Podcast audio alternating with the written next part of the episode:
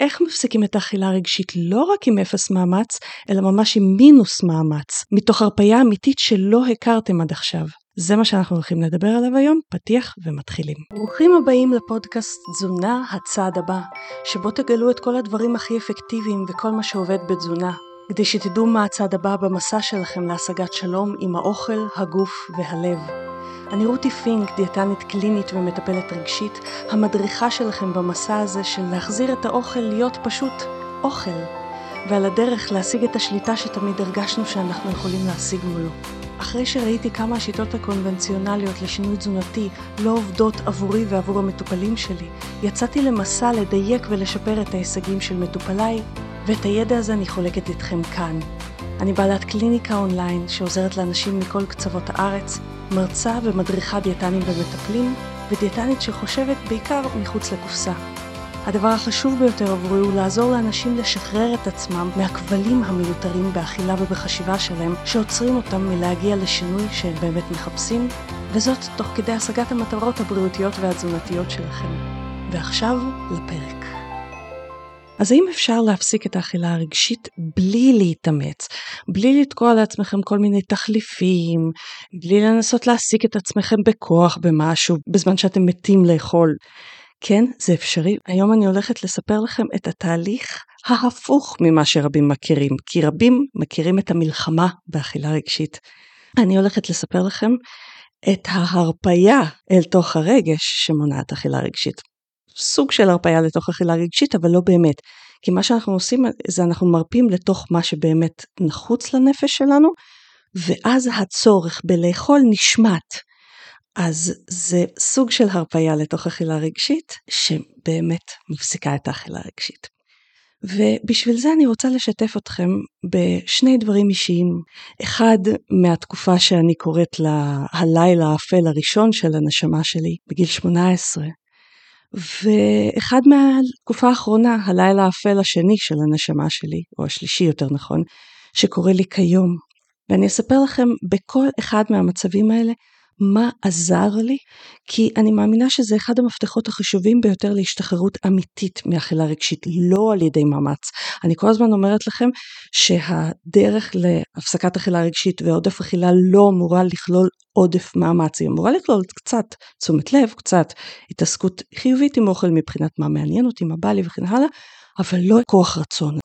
אז אני אתחיל מגיל 18. בגיל 18 אני הייתי בתקופה של חצי שנה המתנה עד הצבא, עבדתי, רוב החברים שלי התגייסו ונוצר מין שקט כזה בחיים שלי. התקופה הזאת הייתה בעצם בסוף גיל ההתבגרות, שגיל ההתבגרות אצלי היה בדיעבד, אני יודעת את זה, רצוף טראומות. אבל באותו הזמן הרגשתי סבבה, הייתה לי אהבה ראשונה, הכל היה בסדר. אבל אכלתי רגשית, מה זה אכלתי רגשית? כל ערב בלמסתי, ממש בולמוס אמיתי לפי הגדרות. ובמקביל לזה, משהו בתוכי הלך ודעך. אני ממש הרגשתי שהדברים נעשים יותר ויותר אפורים בתוכי. כאילו משהו לא תקתק. התחלתי לחוות התקפי חרדה, התיאבון שלי התחיל לרדת. היו לי בולמוסים, ואז פשוט לא היה לי תיאבון, ועוד פעם בולמוסים, ולא היה לי תיאבון. וכאילו הכל היה בסדר, אבל שום דבר לא היה בסדר. אני זוכרת את זה כהתקופה האפלה ביותר בחיים שלי ברמה הרגשית. לא היה לי כוחות, או עניין, או רגש, או מוטיבציה לקום, לא היה לי מטרה בחיים. כאילו לחכות לצבא זה לא, לא מטרה. אתה אמור לעשות חצי שנה משהו עם הדבר הזה, אתה לא יכול לשכב במיטה חצי שנה ולחכות, נכון? אבל שום דבר לא רציתי לעשות, ולא מצאתי את עצמי בשום דבר. אחד הדברים שבדיעבד אני יודעת כיום, כשאני מסתכלת על התקופה הזאת, זה שרוב גיל ההתבגרות שלי הלימודים, החברים, המבחנים וההתעסקות עם כל זה הצליחו לשכך לי את ההסתכלות פנימה ברמה מספקת וסיפקו לי הדחקה שכל הטראומות לא צצו שם. וכל הדברים האלה נעלמו והפסיקו. השקט הזה אפשר סוף סוף לנפש שלי להתחיל לעלות על פני השטח. אני תמיד אומרת, הנפש מדברת כשאנחנו שקטים, כשאין לנו יותר מדי הסחות דעת. ובתוך השקט הזה נעשה לי רע. בשלב הזה הלכתי לטיפול נפשי, ובטיפול כל הזמן המטפל שלי שאל, ומה הרגש שאת מרגישה? וזו הייתה שאלה מאוד מאוד מעצבנת באותו זמן. אמרתי כזה, כאילו מהצד כזה, כעס ופחד ודברים כאלה, וביחס ל... הוא, הוא שאל אותי ביחס לאירועים האלה, לטראומות שעברתי, אבל כאילו לא הייתי מחוברת לרגש הזה.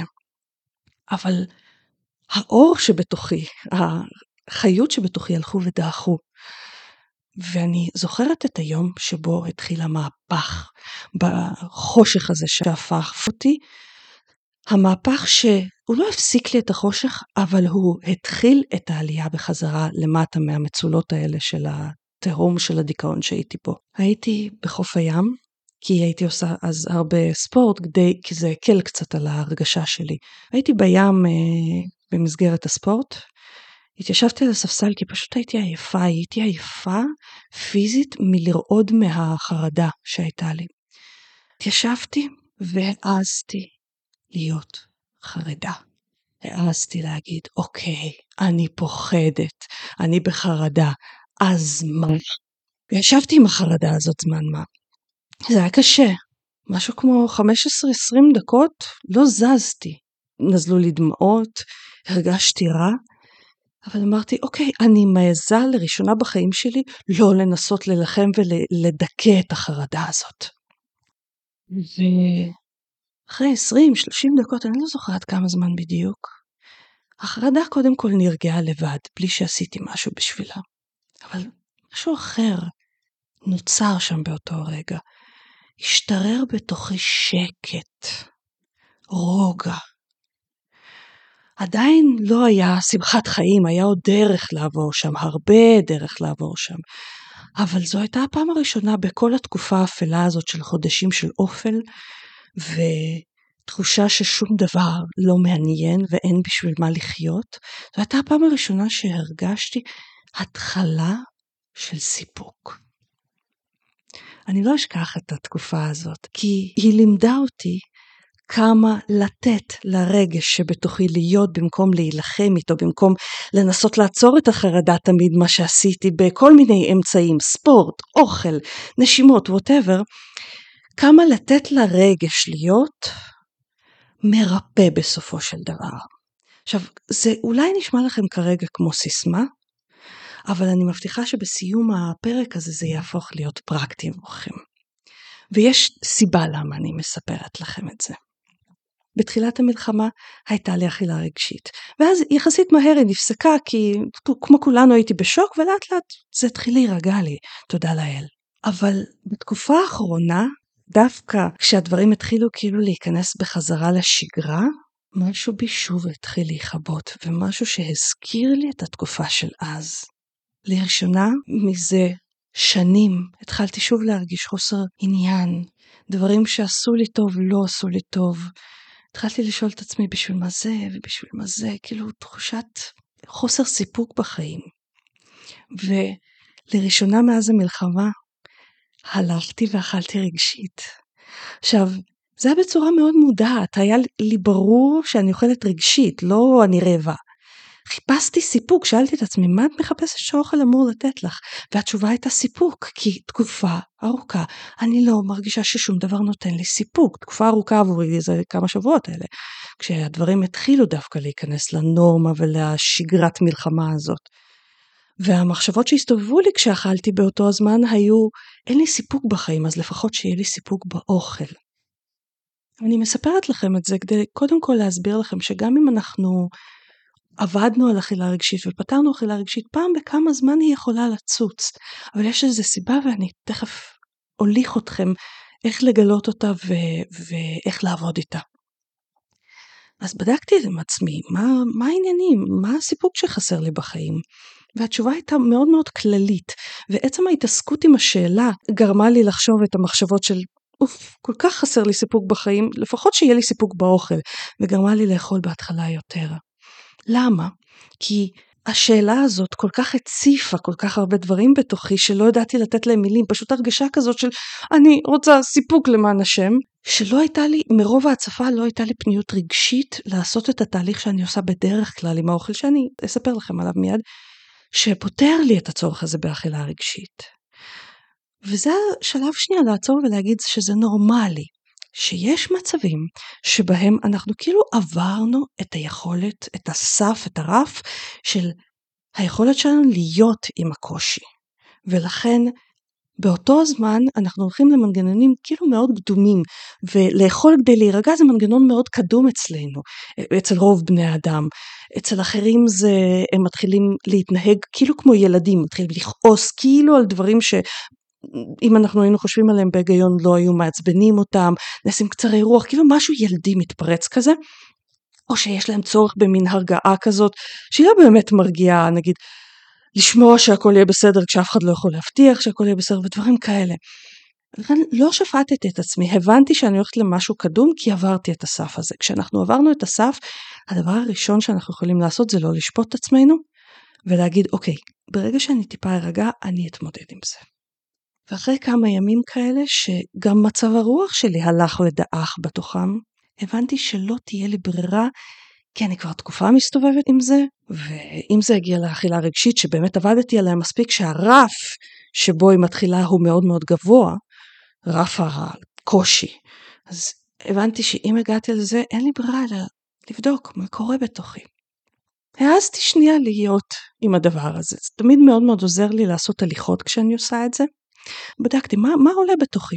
בהתחלה עלתה סמטוחה גדולה של מחשבות שרצו מפה לפה ופה ועלתה שוב אותה הצפה רגשית רק שאני לא הייתי בבית הייתי בהליכה אז לא אכלתי. כלומר שמתי את עצמי במקום שהבריחה לאוכל לא הייתה אפשרית עבורי. למה? כי אוכל הוא גורם בריחה מאוד מאוד אפקטיבי עבורי ולא רציתי לברוח רציתי לבדוק מה עולה. כי המודעות לזה שאני מחפשת סיפוק לא הייתה מספקת לעצור אותי מאכילה רגשית. למה? כי גם אם הייתי מודעת, זה כל כך קשה להיות עם ההצפה הזאת, שלא יכולתי להיות איתה.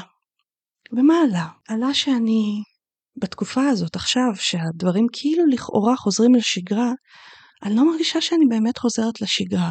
לא בעסק, לא ביכולות שלי להתאוורר, לצאת לחו"ל לטבע, שום דבר הוא לא כמו שהוא היה, אבל שום דבר הוא עוד לא באמת שגרה. וקשה לי עם זה. עכשיו אני אומרת משהו שרבים מרגישים, והרבה פעמים פתרתי את זה עם אוקיי, זה מה יש, נו תקבלי את זה. אבל להגיד את זה לעצמי ככה, לא באמת פתר את זה, לא באמת גרם לי לקבל את זה. כי כל כך קשה לי להיות במקום שבו למשל, בגלל החוסר שגרה הזה, אני לא מרגישה שאני יכולה לתכנן תוכניות לטווח ארוך. ואני בן אדם של תוכניות חומש. כאילו, אני תמיד ידעתי מה יהיה בעוד חמש שנים, או לפחות הערכתי מה יהיה בעוד חמש שנים. פה אני כאילו מיום ליום, מיום ליום האנרגיות שלי משתנות, ההשראה שלי משתנה, הרצון שלי משתנה. בנוסף, עולה לי קריאה מאוד מאוד חזקה מבפנים לעשות שינוי מסוים בחיים, קשור ללימודים מסוימים שאני חולמת לצאת אליהם כבר שנים, ופתאום זה התחיל לבעור בי, אבל זה עוד לא הזמן, אני צריכה לחכות, וקשה לי לחכות עם זה, כאילו מצב גדול של המתנה, של לימבו כזה, אני לא פה, ולא שם, אני כבר לא במה שהיה לפני המלחמה, אני אבל עוד לא יודעת מה אני אחרי, מה אני בשגרה שעוד אין אותה. וכל כך קשה לקבל את המצב הזה, החוסר הוודאות הזה מאוד מקשה עליי להירגע אל תוך המחשבה שזה המצב. זה קשה לקבל חוסר ודאות. אני לא מספרת לכם שום דבר חדש אני מניחה, אבל כשאנחנו מעזים להרגיש את חוסר הביטחון שחוסר הוודאות גורמת לנו להרגיש, זה ההבדל, להתחבר לרגש של וואו, ממש קשה עם הדבר הזה. זה היה הדבר שברחתי ממנו, להרגיש. כאילו כל פעם נתליתי בדברים שעשו לי ביטחון. טוב, לא נורא, יש לי כוחות, אני אתמודד עם זה, עוד מעט יהיה יותר טוב. נכון, אני לא יודעת מה קורה, אבל אני יודעת מה הצד הבא שלי, אני לא חייבת ל- לראות עוד חמש שנים. כאילו כל פעם ניסיתי להרגיע את עצמי, במקום להגיד לעצמי, שנייה, רגע. להרגיש את הרגש רגע לפני שאני בורחת ממנו, בדיוק כמו שהיה אז עם החרדה בגיל 18. והעילה במצב הזה הייתה כדי להביא סיפוק על פני השטח. אבל בעומק היא הייתה כדי לנסות להרגיע את הקושי שהמלחמה הפנימית שלי יצרה. המלחמה שלא להעז לקבל את הרגש הזה של חוסר האונים המוחלט הזה, של אני לא יודעת מה יהיה למען השם. הניסיון להשתיק את הרגש, את להרגיש את הרגש, לא להיות במחשבות מרגיעות, לא להיות במחשבות מורידות, אלא פשוט להרגיש אותו, ממש לחוות את הרגש. איך מרגישים רגש בכלל? רגש הוא מצב גם מנטלי, גם רגשי וגם פיזי. אז לי מאוד מאוד עוזר להתמקד באיפה אני מרגישה את הרגש הזה בגוף, ואז לתת לו כאילו להתפזר. כשאני מרגישה אותו בגוף וקשה לי לקבל אותו, אני מרגישה כאילו שבחלק הזה בגוף יש קיבוץ. ואז בחלק הזה אני מרפה ונותנת לרגש הזה להתפזר. זה איך לי עוזר. יש אנשים שעוזר להם לדמיין את עצמם נכנסים לתוך האמבטיה של הרגש הקשה. זה לא קל בהתחלה. אבל אחד הדברים המשמעותיים ביותר בלהפסיק להפעיל כוח רצון בטיפול באכילה רגשית זה בדיוק זה, ללמוד להיות עם הרגשות במקום לאכול אותם, כאילו welcome the feeling במקום להילחם איתו, ממש לתת לעצמנו להרגיש במקום לאכול מתוך ניסיון לשלוט ברגש. ופריצת הדרך שלי עכשיו, בדיוק כמו אז, הייתה להפסיק להאשים את עצמי קודם כל על אכילה רגשית, ולהבין שהיא באה ממקום שקשה לי איתו עכשיו, וההבנה שאני זקוקה לתת לעצמי כרגע להציץ לתוך המקום הזה, לתת לרגש שיש שם, הרגש של חוסר אונים מוחלט ופחד אדיר ממה יהיה, לעלות ולהרגיש. להניח את הנשק הפנימי שלי מול הרגש, מול מה שקורה בתוכי, להפסיק לשפוט את זה שהוא שם ולהודות בפה מלא. מפחיד לי, זה הרגש שלי כרגע. כי אם אני במאבק מול הרגש, זה מתי שאני הולכת לאכילה רגשית. זה הסימן שלי, אכילה רגשית זה כיום בגלל שעבדתי על זה, זה הסימן שלי שאני נאבקת במה שבתוכי במקום להעז לקבל את העובדה שזה מה שקורה בתוכי, ולתת לעצמי להרגיש את הרגש. זה הסבל. הסבל הוא לנסות להילחם, לא להרגיש. המלחמה הזאת לא מודעת. אנחנו לא אומרים, לא, אני לא ארגיש את הרגש הזה. אנחנו פשוט מפחדים להרגיש אותו, אנחנו לא שמים לב שאנחנו מפחדים להרגיש אותו, אז אנחנו הולכים לאוכל, אנחנו הולכים למחשבות מרגיעות, אנחנו הולכים לפעולות מרגיעות. אני נגיד נתקעתי כל הזמן בחדשות מתוך התקווה שעכשיו אני אקבל בחדשות איזושהי ידיעה שתרגיע אותי. כי זה גם מלחמה ברגש של וואלה מפחיד לי. הסבל נרגע כשהמאבק ברגש נרגע ואנחנו נותנים לעצמנו לשהות בו. בדיוק כמו שנתתי לעצמי לשהות בו בגיל 18. כל עוד אני נלחמת עם רגש, כל עוד אני לא מכירה בזה שאני אוכלת בגלל שיש לי איזשהו רגש צורך שלא נהנה, כל עוד אני לא מאפשרת לעצמי להכיר בזה שיש לי את הרגש והצורך הזה, להרגיש אותו ולהגיד, אה, ah, גם זה אני, כל עוד זה לא קורה, אני נאבקת עם מציאות שקורית בתוכי. ואז אני במלחמה. ואז אני צריכה כוח רצון בשביל להפסיק את האכילה הרגשית. אבל הסבל נרגע כשהמאבק נרגע, כשאני אומרת, זה מה שיש. כן, זה גם חלק ממני. זה לא אומר עליי שום דבר שיש לי את החלק הזה, ואני מעזה להרגיש. בגיל 18, לשהות עם החרדה היה מאוד מאוד קשה. היום זה פחות קשה כי אני יודעת שזה זמני ושבסוף מחכה הרוגע הזה שבפעם הראשונה חוויתי אותו כשהעזתי לתת לחרדה להיות. אבל זה עדיין קשה. ומה שמחזק אותי כשעולה הרגש הזה בלהכיר במציאות שזה מה שיש ולתת לרגש להיות. זה כמה מנטרות שאני אומרת לעצמי. מנטרה זה פשוט משפט שאנחנו חוזרים עליו שוב ושוב והוא מרגיע. אני אומרת לעצמי, הקושי הזה משרת את האושר והסיפוק בהמשך. את תכירי ברגש, את תתני לו להיות, הוא יבוא והוא ילך, ואת תגיעי לתחושת הרוגע שאת מחפשת, ואיתו יגיע סיפוק. ואני מבטיחה לכם, מתוך ניסיון שלי ושל אלפי מטופליי, אז מגיע גם יותר סיפוק באוכל, והאכילה הרגשית נשמטת, אנחנו לא צריכים להפעיל שם שום כוח רצון.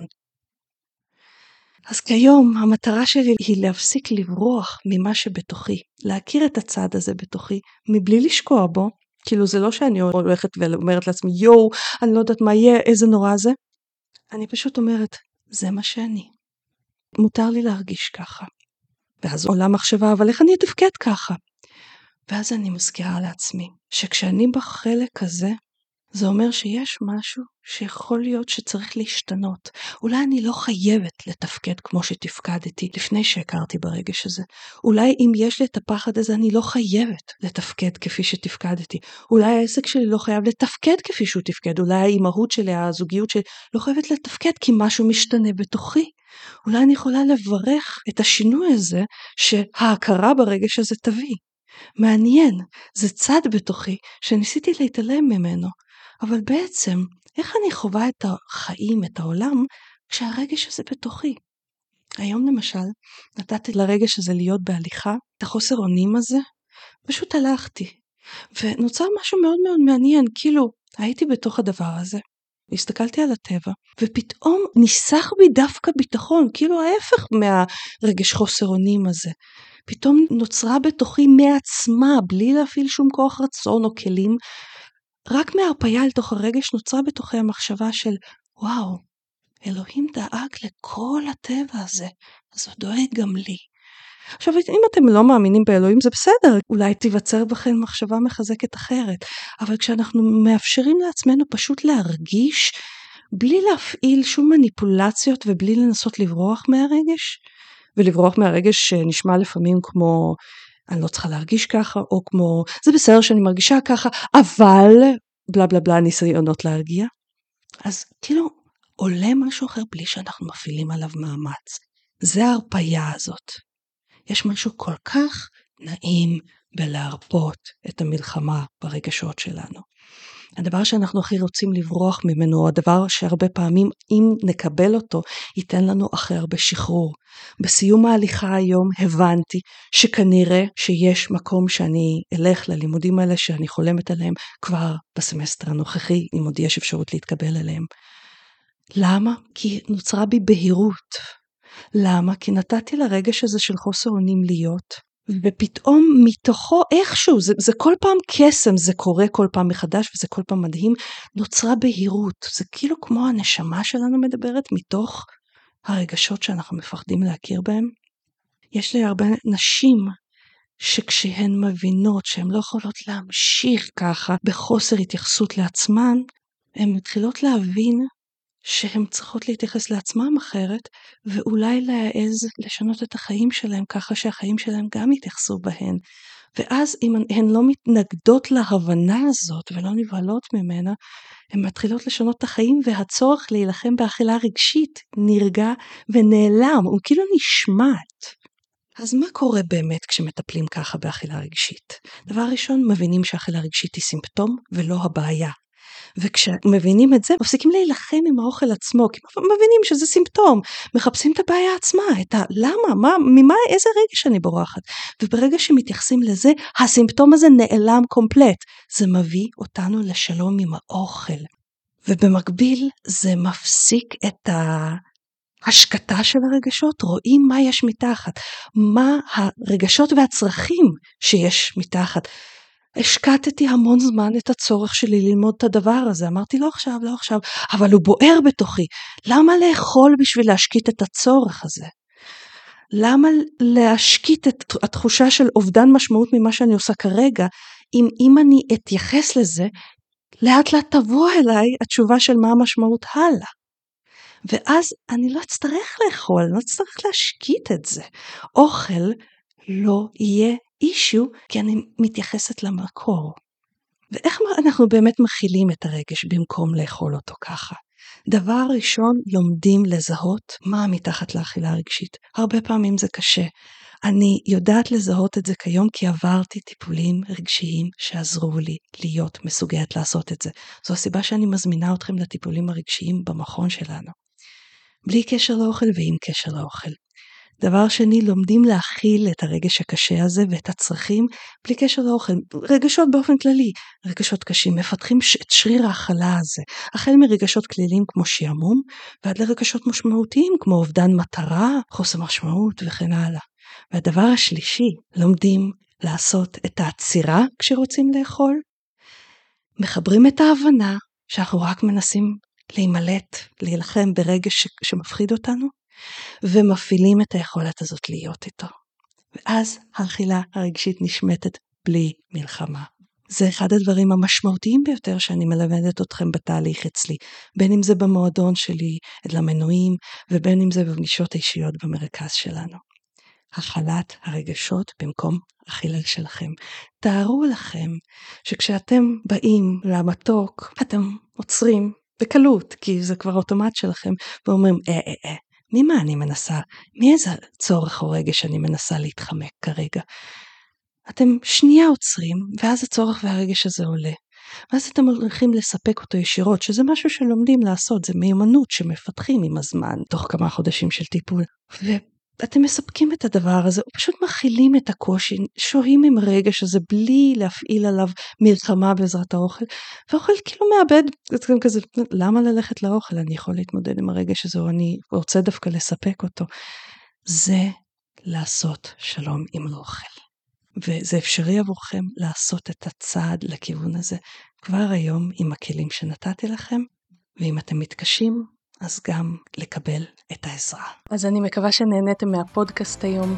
אם מצאתם אותו מועיל, אשמח אם תדרגו אותו באפליקציית הפודקאסטים שלכם, ספוטיפיי, אפל או כל דבר אחר, כדי שעוד אנשים יוכלו להיחשף אליו. אם אתם רוצים תכנים רבים נוספים בחינם על אכילה רגשית, התמכרות לאוכל, תזונה דלת פחמות וצום לסירוגין, אתם מוזמנים לאתר שלנו או לאינסטגרם ולפייסבוק שלנו, שהלינקים אליהם מופיעים בהערות לפודקאסט. חשוב להדגיש שהפודקאסט לא מהווה תחליף לייעוץ אישי ונועד לצורכי מידע בלבד. בכל שאלה רפואית או תזונתית יש לפנות ישירות לאיש מקצוע. אנחנו ניפגש בעוד שבוע, ועד אז מזמינה אתכם לשתף אותי מה הצעד הבא שלכם השבוע ליצירת שלום עם האוכל, הגוף והלב שלכם.